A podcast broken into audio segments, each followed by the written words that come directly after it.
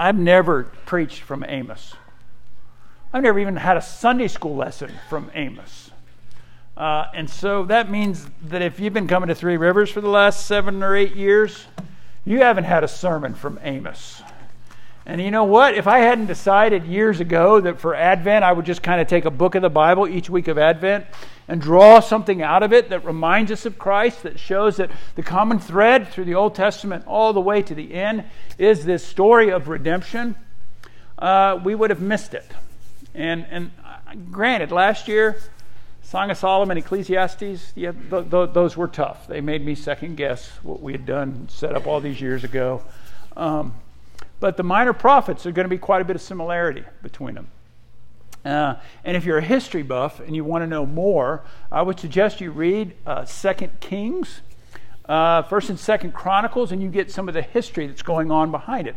So we have these uh, minor prophets listed, and they're called minor prophets not because uh, they didn't quite pass their ordination exams uh, or they were insignificant. It's just that their writings are smaller.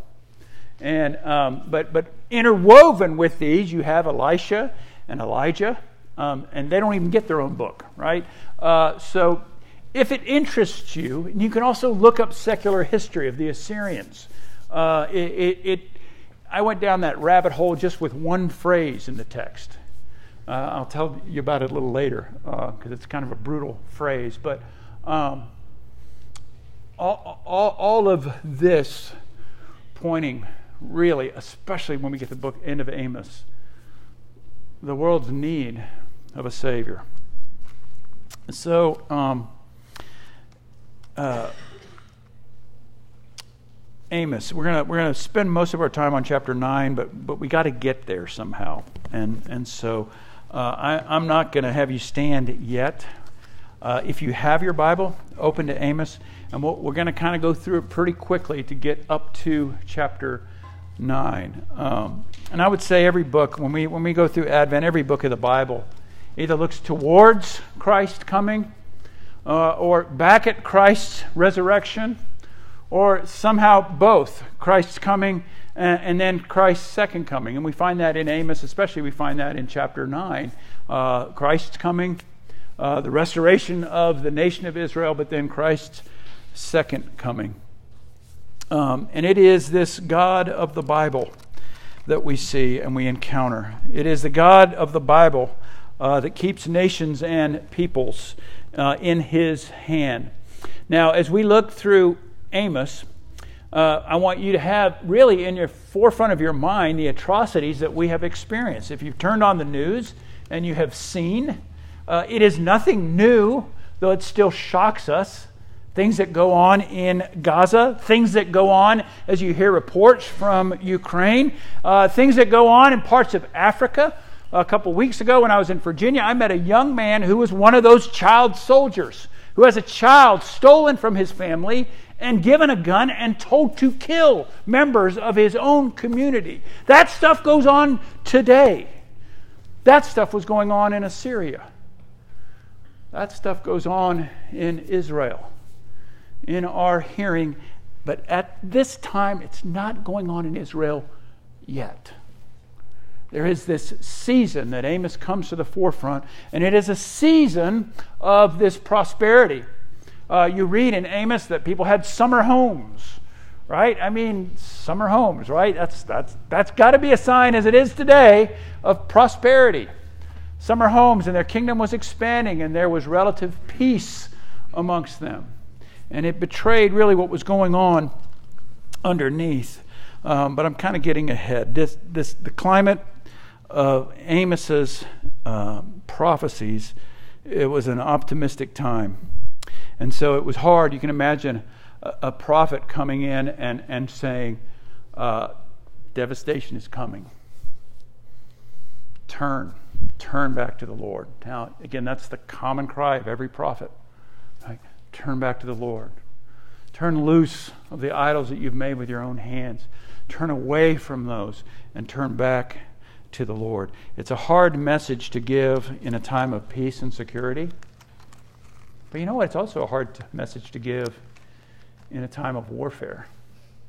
We'll find the same people of God who at times of success really just treat him as kind of uh, yeah, he's, he's, he's great, you know, we, we, we love him, but we don't necessarily need him like we used to. That then turn on him in anger when things don't go their way. And he lists it in the book like, I did this and you didn't return. I did this and you didn't return. Um, but that's the climate. Um, it is pre exile, and so the whole nation is taken away into Assyria. So uh, most people believe that Amos was written about 767 to 753 BC. That's what his prophecy covers. And it wasn't until 733, uh, about 20 years later, that Tiglath-Pileser III of Assyria took the people away. Um, in 2 Kings, we read a bit about what goes on in that. Uh, in 2 Kings chapter 6, you read about cannibalistic mothers. Bad stuff is going to happen. And the prophet forewarns them this is going to happen. You're living in a time of peace and security. Do not mistake that for a time of self security. People were going to be led. Here's what you find when you read 2 Kings and you read the other prophets. Is the prophets would go in, and it happens in Amos too. The prophet would go in and he would prophesy, and, and, and people would blame the prophet. So you'll see this in all the Old Testament. All right, the king will tell, I mean, it's in Numbers, Balaam, Balak. Uh, the prophet will come and the king will offer them money. The people will offer them money and they will say, hey, why don't you agree with everybody else? This is the message we want to hear. Right? It happens all the time. And I always wondered why that happens. You know why that happens? Because the false prophets act that way. Why do the false prophets act that way? Because idol worship acts that way. If you give this, then God will be obligated. If you give a little money, you hear it even today, you're going to sow a seed of faith and you're going to get tenfold back, right?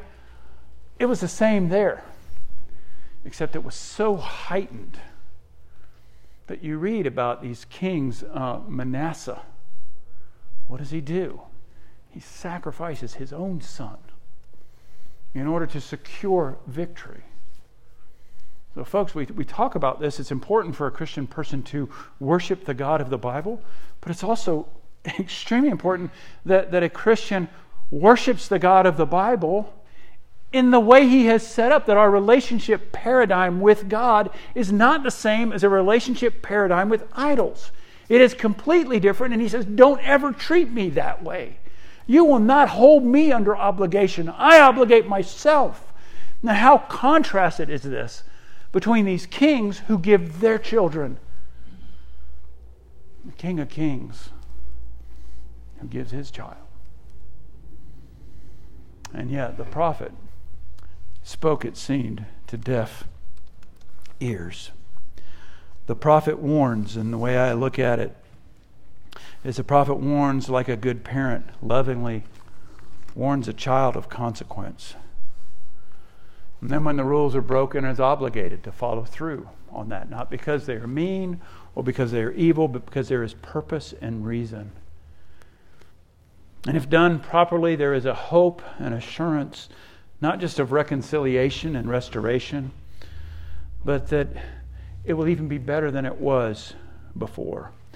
And the reason I'm focusing on chapter 9 is because that's where he takes us.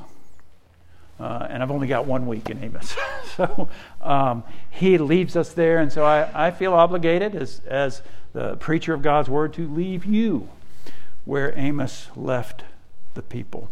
These people had been robbed of all dignity. They were to be led to another country. They were to live in miserable exile. They were to be scattered to the far reaches of the world. They were to be bought and sold like chattel, oppressed by many. But however, for the faithful, there is always the greater eternal hope. So, in your Bibles, I'm going to break this down into three quick points. Okay, they're not going to be quick. Three points.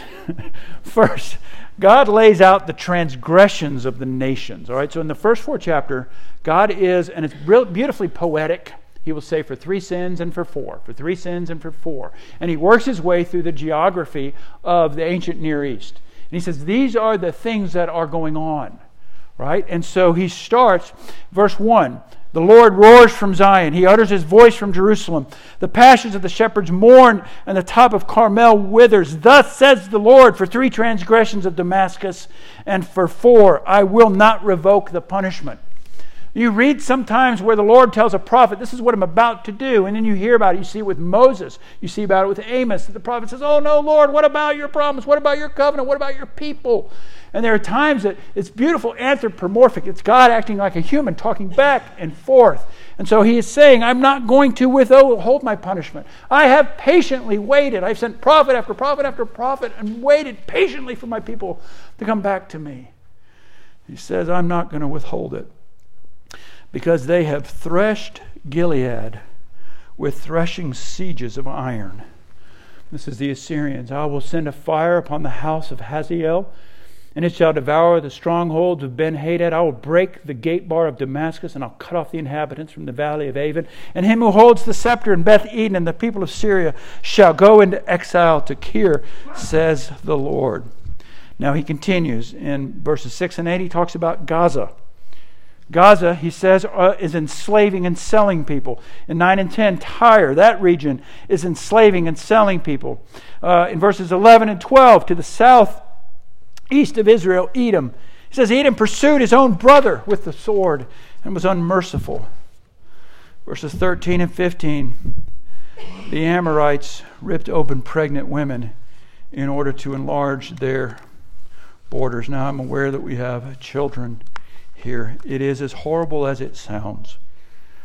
They engage in a form of psychological warfare against civilians and against what is maybe arguably the most beautiful human thing a woman with a child. You know, we have to remember this when we read this because we, we, we sometimes, uh, I think often we forget the heritage of where we stand. I would not be the first to say that America is a Christian nation, but we have been influenced in our law by the scriptures. And so we raise people, and they have an inherent sense of the value of a human being, and then we get amazed when we see it elsewhere, where children are killed, where people are dragged, where people are tortured, and no one feels remorse for it. Do not forget that the Lord has impressed upon this nation, He has blessed for a season. The Amorites did horrible things. You ever read about uh, Genghis Khan and the, the, the awful things that he would do. Our God says, I see this, not just in my people, but I see this in the world. In chapter 2, he talks about Moab in the same manner. And then uh, in chapter 2, verse 4 5, he talks about Judah. And Judah is the northern kingdom. And when the kingdoms were divided, Rehoboam and Jeroboam, when they divided the sons of Solomon, uh, the son of Solomon, uh, responded to the people, and the kingdom were divided. What we see in, uh, in the history as it unfolds is that Judah is normally more faithful. Judah has normally more godly kings in its reign, and as a result, it lasts about 150 years longer before exile. But even Judah in chapter 2, 4, and 5, he says there's three transgressions, and I will not revoke the punishment. What does he say? Because they've rejected the law of God, they've not kept my statutes, lies have led them astray those after which their fathers walked. And then, verse 6 to the end, Amos now takes up Israel. And so he starts with the nations around him and says, What, what you're seeing, Israel, happening in all of these nations, uh, it grieves the Creator God. It grieves Him. It's a reminder to us, even if we suffer for a hundred years, God suffers greater. He feels it greater than we do. He is perfect in his being. The closest you can get is if you have a person you love so much, be it a child, a grandchild, a spouse, someone you see suffer and you feel it. And, and they don't even want to tell you they're suffering because they know how you feel it. Our God, our God patiently endures all the horrific things that are going on. But then he comes to his own people. And this is the worst. He comes to his own people and he says, You, oh Israel, you are just like them. You are just like them. In chapter 3, verse 2, he says, You only have I known. of all the families of the earth, therefore, I will punish you for your iniquities. You're, you're, you were mine, Israel. As you saw, as your prophets foretold and reminded, you belong to me. But always in the midst of this, there's hope. Right? In, in verse 12 of chapter 3, thus says the Lord, as a shepherd rescues from the mouth of the lion two legs and a piece of an ear, so shall the people of Israel who dwell in Samaria be rescued. The corner of a couch and the part of a bed. And then comes this phrase 412. Therefore, thus will I do to you, O Israel, because I will do this to you. Prepare to meet your God, O Israel.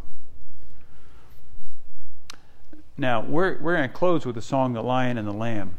And it is a beautiful picture. And oftentimes I think God created this, well, I know God created all of his creation that he might be glorified in it.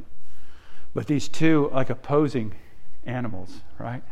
The lion and the lamb. He says to Israel in chapter 4, verse 12, uh, I've seen all of these things. You, O Israel, are doing the exact same things. Prepare to meet your God. Now, the very first Indiana Jones movie, Raiders of the Lost Ark, everybody seen that? If, if not, blame your parents. Uh, Raiders of the Lost Ark Indiana Jones, he's an archaeologist, and, and he gets told that, hey, they think that Hitler has found the Ark of the Covenant. And he is in class and he draws a picture of the Ark and he finds a picture of it and has all these power things coming out of it. And he's like, Hitler thinks if he has the Ark, he might be able to control God. Now, again, as I said at the beginning, uh, that, that, that's, that's paganism. That's idolism, right? We can control God. We, we keep him in this box. If we bring him into this place, uh, we can control him. We can make him do what we want him to do. And so he goes on this quest to find the ark, right? The lost ark of the covenant. He goes on this quest. Now, there is a rival archaeologist named Belloq, right? Belloq is working alongside of the Germans. And, and of course, as they set up the characters, Belloq steals a statue uh, and, and, and then Indy's getting close to the ark, and Belloq is there. And, um, but there's a scene where they're sitting across from each other, and Indy thinks that the, the girl has been killed, and so he's ready to kill this guy. And Belloq is talking back and forth, and um, he says, don't, "Don't you see what we're about to what we're about to we're about to see God?" And Indiana Jones says, "You want to meet God? You want to meet God?" What do you, how do you think that's going to work? Right? He doesn't say it, but how do you think that's going to work? Well, then later on in the movie, when they find the ark, he's chained up there on his pole. Right? What does he say to the girl? Close your eyes. Right? He'd done his study. He says, Close your eyes. And of course, Belloq has the, the, um, the ephod of a priest, and they open it up what does he say? He looks in there and he opens it up and it's like sand. He puts his hand in it. And then the angel comes out and he says, It's beautiful. Right? My boys and I used to say that to each other all the time. It's beautiful. Right? He said, It's beautiful. But then it turns into the angel of death. And all their faces melt. Right? All their faces melt. And and and Harrison Ford is like, don't open your eyes, don't open your eyes, don't open your eyes. He had some sense, right? Now, Spielberg and whoever else wrote that and directed it, who knows what they were thinking. But I couldn't help but thinking about that when I come to 4 2. Prepare to meet your God. See, it's common in uh, American evangelicalism that the only picture we have of God is the Lamb. That's it. The only one we have is the Lamb. And he's, like I said before, he's like this big fuzzy Barney that I love you, you love me. Come on, children. There is nothing harmful or anything to be afraid of. Au contraire, he is a lion. John the Baptist, he's a consuming fire. Prepare to meet your God. When God visits, and He will visit, when God comes again and His return is inevitable, what will you see? Second part of this is that God lays out the requirements. Um, in verse 5, ch- chapters 5 all the way through the middle of chapter 9, he, he lays out the requirements. It's like, this is what I am seeing. Prepare to meet your God because this is what I should see. And I'm going to go through it quickly, but in verse 2 of chapter 5, seek me and live, he says. Verse 24, let justice roll down like water, let righteousness like an ever flowing stream. Oh, people, the day of the Lord is inevitable, and it will bring God's justice and righteousness to the whole earth. And so he highlights really two major things. First, that the worship of God, it must produce morally upright behaviors. The worship of God must produce godliness in his people. Why does he say righteousness and justice should flow? Because God is full of justice and righteousness. And oh, human beings, you know what we become like? We become absolutely like that thing which we worship. It transforms who we are, what we love, how we are, all our habits, everything. It's transformed by that. And so he says, Oh, Israel, justice should roll like water, righteousness like an ever flowing stream. Worship is to produce morally upright behavior. Make no mistake, your character, your values, and the deeds that you do betray the God that you serve. In chapter 5, he talks about, Oh, Israel, you're taking bribes and you are abusing the poor and the powerless. Secondly, when God lays out his requirements, he makes a point of saying hypocrisy causes spiritual death. He hates hypocrisy. Hypocrisy causes spiritual death. Verse 21 of 5, he says, I hate, I despise your feasts. I take no delight in your assemblies. Even though you offer me your burnt offerings and your grain offerings, I won't accept them. The peace offerings of your fattened animals, I won't look upon them. Take away from me the noise of your songs. I will not listen. As one writer has put it, religion that is confined to the sanctuary is worse than no religion at all, for it is false.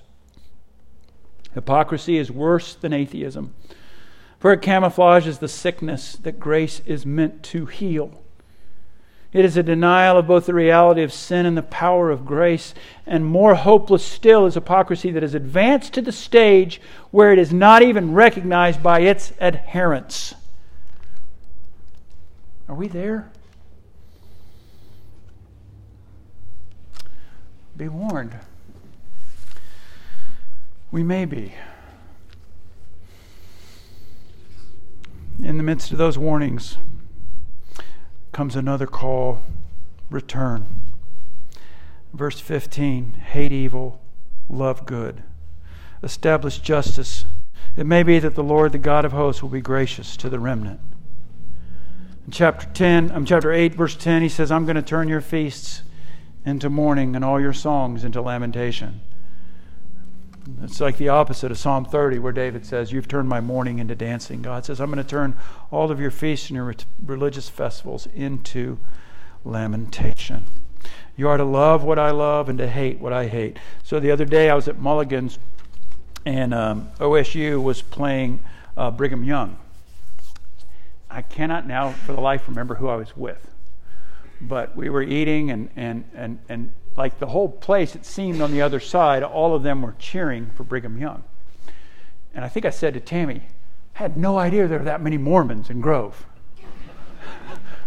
like, why are there so many BYU fans in Grove? I, I, just can't understand it. Like, I mean, they were going crazy, they were yelling. I'm like, huh. And then someone told me, uh, hey, idiot, uh, it's, it's not that. It's their OU fans. Oh, I get it. They're cheering for the people that are they hope beat their rival. right? And I found that funny. I mean, it's been a funny thing for me. We've lived in all these different places that, like, there's the true fans cheer for their team, right? But the ones that are really sold out, they hate the other team. It's not just enough to cheer for your team. You have to hate everything about them on their colors, right? And every, I mean, I would not be wearing that color, right? And, and it just seems, right? We've seen it, right? It, it may be us, okay? Maybe us. I know it's me, all right? But uh, God is telling Israel the same thing. Oh, you're to love what is good, but you're to hate what is evil. And it may be that part of the sweetness of our watered down Christianity that we don't even ever want to talk about hate. But we're to hate what is evil. We're to despise all things that go against our God. In so doing, we promote the flourishing of humanity. All right, now we've come to the text for the sermon. it's a new record. Yeah, it's going to be quick. Okay, we're, we're going to land the plane, Kuiper. But, but you have to set all of that up. Right? You just have to set it up. That's who he was prophesying to. That's what they would face. And if the prophecy was difficult, how much more living through it and knowing when it happened. This is what the prophet said would happen. Why were we so blind? Why didn't we listen? And then you have these beautiful psalms of lament and this crying out to the Lord, right? But even the prophet is given. Amos, that's not the end when Israel is carried away, when the Assyrians come and commit atrocities against my people and they're carried away. Amos, that is not the end. We're going to read uh, chapter 9, verses 11 through 15. Please stand for the reading of God's word. In that day, I will raise up the booth of David that has fallen and repair its breaches, and I'll raise up its ruins and rebuild it as in the days of old, that they may possess the remnant of Edom. And all the nations who are called by my name declares the Lord who does this. Oh, praise the sovereign God. Behold, the days are coming, declares the Lord, when the plowman shall overtake the reaper, and the treader of grapes him who sows the seed. The mountains shall drip sweet wine, and the hills shall flow with it. I will restore the fortunes of my people, and they shall rebuild their ruined cities and inhabit them. They shall plant vineyards and drink their wine. They shall make their gardens and eat their fruit. I will plant them on their land, and they shall never again be uprooted out of the land that I have given them, says the Lord your God. This also is the word of God. The grass withers, the flower fades, the word of our God stands forever. You may be seated. Uh, many theologians think that he is talking about uh, a near and a far prophecy. You see this in Matthew, where he talks about the day of the destruction of Jerusalem, and then he says, But about that day. And here you have on that day, and then you have a portion that says, In those days. And, and so um, regardless, Amos didn't see any of this. Right? I have to remind myself, Amos didn't see any of this in his lifetime. He, he prophesied that, that, yes, there would be a return. Right? We read about it when Cyrus, we read about it in uh, Ezra, Cyrus, king of Persia, moved by the Lord, sends back the remnant post exile right? That seems to make sense because what he's talking about here is this booth of David, uh, not the throne of David, but but the, and, and, and, Israel returns, and they are they are less prominent throughout the rest of Earth's history as they were. But it is beautiful that our God says this is not the end. And so when I titled the sermon "A Hopeful Visitation," this is the day of the Lord that His people look to. But make no mistake, He is one and the same God who will come as a lion to destroy all evil and all causes of evil, and will come as a lamb to his people. And by his own blood shed, will receive them into this kingdom. That's the beauty of our gospel. And it's much more beautiful when you realize what our sins deserve. The people that we have become, the people that we are tempted to idolize and, and even worship at times, and yet what our God accomplish on our behalf. I want to point out just a couple of things in verses 11 to 15. In verse 11, he says that I'm going to raise up the booth. Um, it's not Solomon's temple, but, but he will repair it and he will bring them back, and he does it. And so in prophecy, there was a near and a far prophecy all the time. When the near prophecy came true, people could say, Oh, he said this would happen. Therefore, we can believe in the future, right? And again, for us as Christians, the virgin would be with child. Uh, he will call his name Emmanuel, right? God's short term prophecy. He will come, uh, gives us hope and, and really logical reason to believe in the long term prophecy. Second, in verse 12, the kingdom then will be expanded. They'll possess this remnant from Edom. Okay, so even in the Old Testament, there is always this Israel was made for the world, not the world made for Israel. Israel was made to be a kingdom of priests that would draw the world to the one and true God, and yet that will happen. Edom, which was the one that was really responsible for most I mean, it, it is almost like what we see with, with Gaza and Israel now. They're just, they're, they're just always at them. He said, no, Edom itself will be included. The kingdom would be greater than ever before. And I think verse 13 picks up really this picture of, of our final new heaven and new earth. Uh, because it's hyperbolic, right? verse 13 this new earth this new kingdom uh, declares the lord when the plowman shall overtake the reaper the treader of grapes who sows and the mountains shall drip wine and the hills will flow with it. He is saying uh, all that you want and all that you need for the flourishing of life will be yours. All that you have striven for your life will be yours. And it's beautiful imagery isn't it? It's like the plowman is overtaking the reaper. It's like hey this stuff just keeps producing. The ground doesn't even have to lie fallow, it stuff keeps producing, right? The mountains will produce. Uh, is a beautiful picture. Fourthly, he says in verse 14, and all the captives will be returned from captivity. I'll restore the fortunes. They'll rebuild the cities. They shall plant their vineyards, and they shall make gardens and eat their fruit we, we have seen, again, just a brief bit of that, haven't we, in the most recent events? What are we willing to give up to receive our captives? Right? And I mean, all this political turmoil and arguing and all, you know, we, we give these up. Will they give us that? You know, the value of a human being? Right? Our God says this is that, that, that longing that we have. He goes, That's the longing I have for you, Israel. The longing I have for you, my people.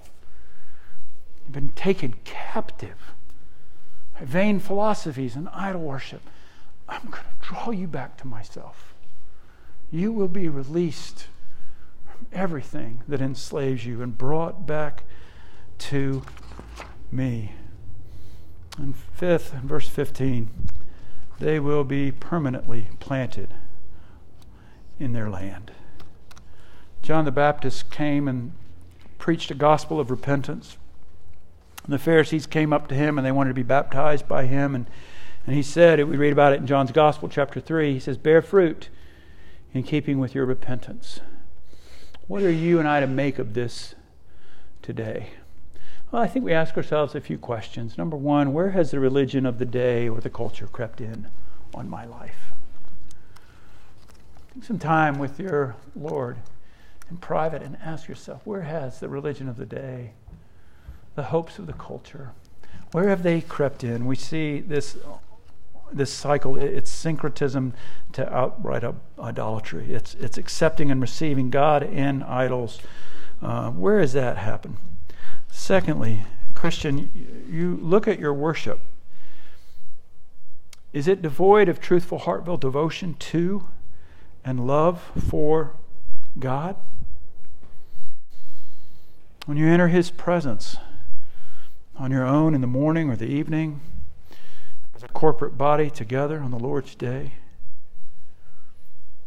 Is it, is it to run through a number of things? I sure hope not. Or is it to grow in your love for the Savior? When we have our times of confession and assurance, it is to do exactly what the prophet calls the people to do.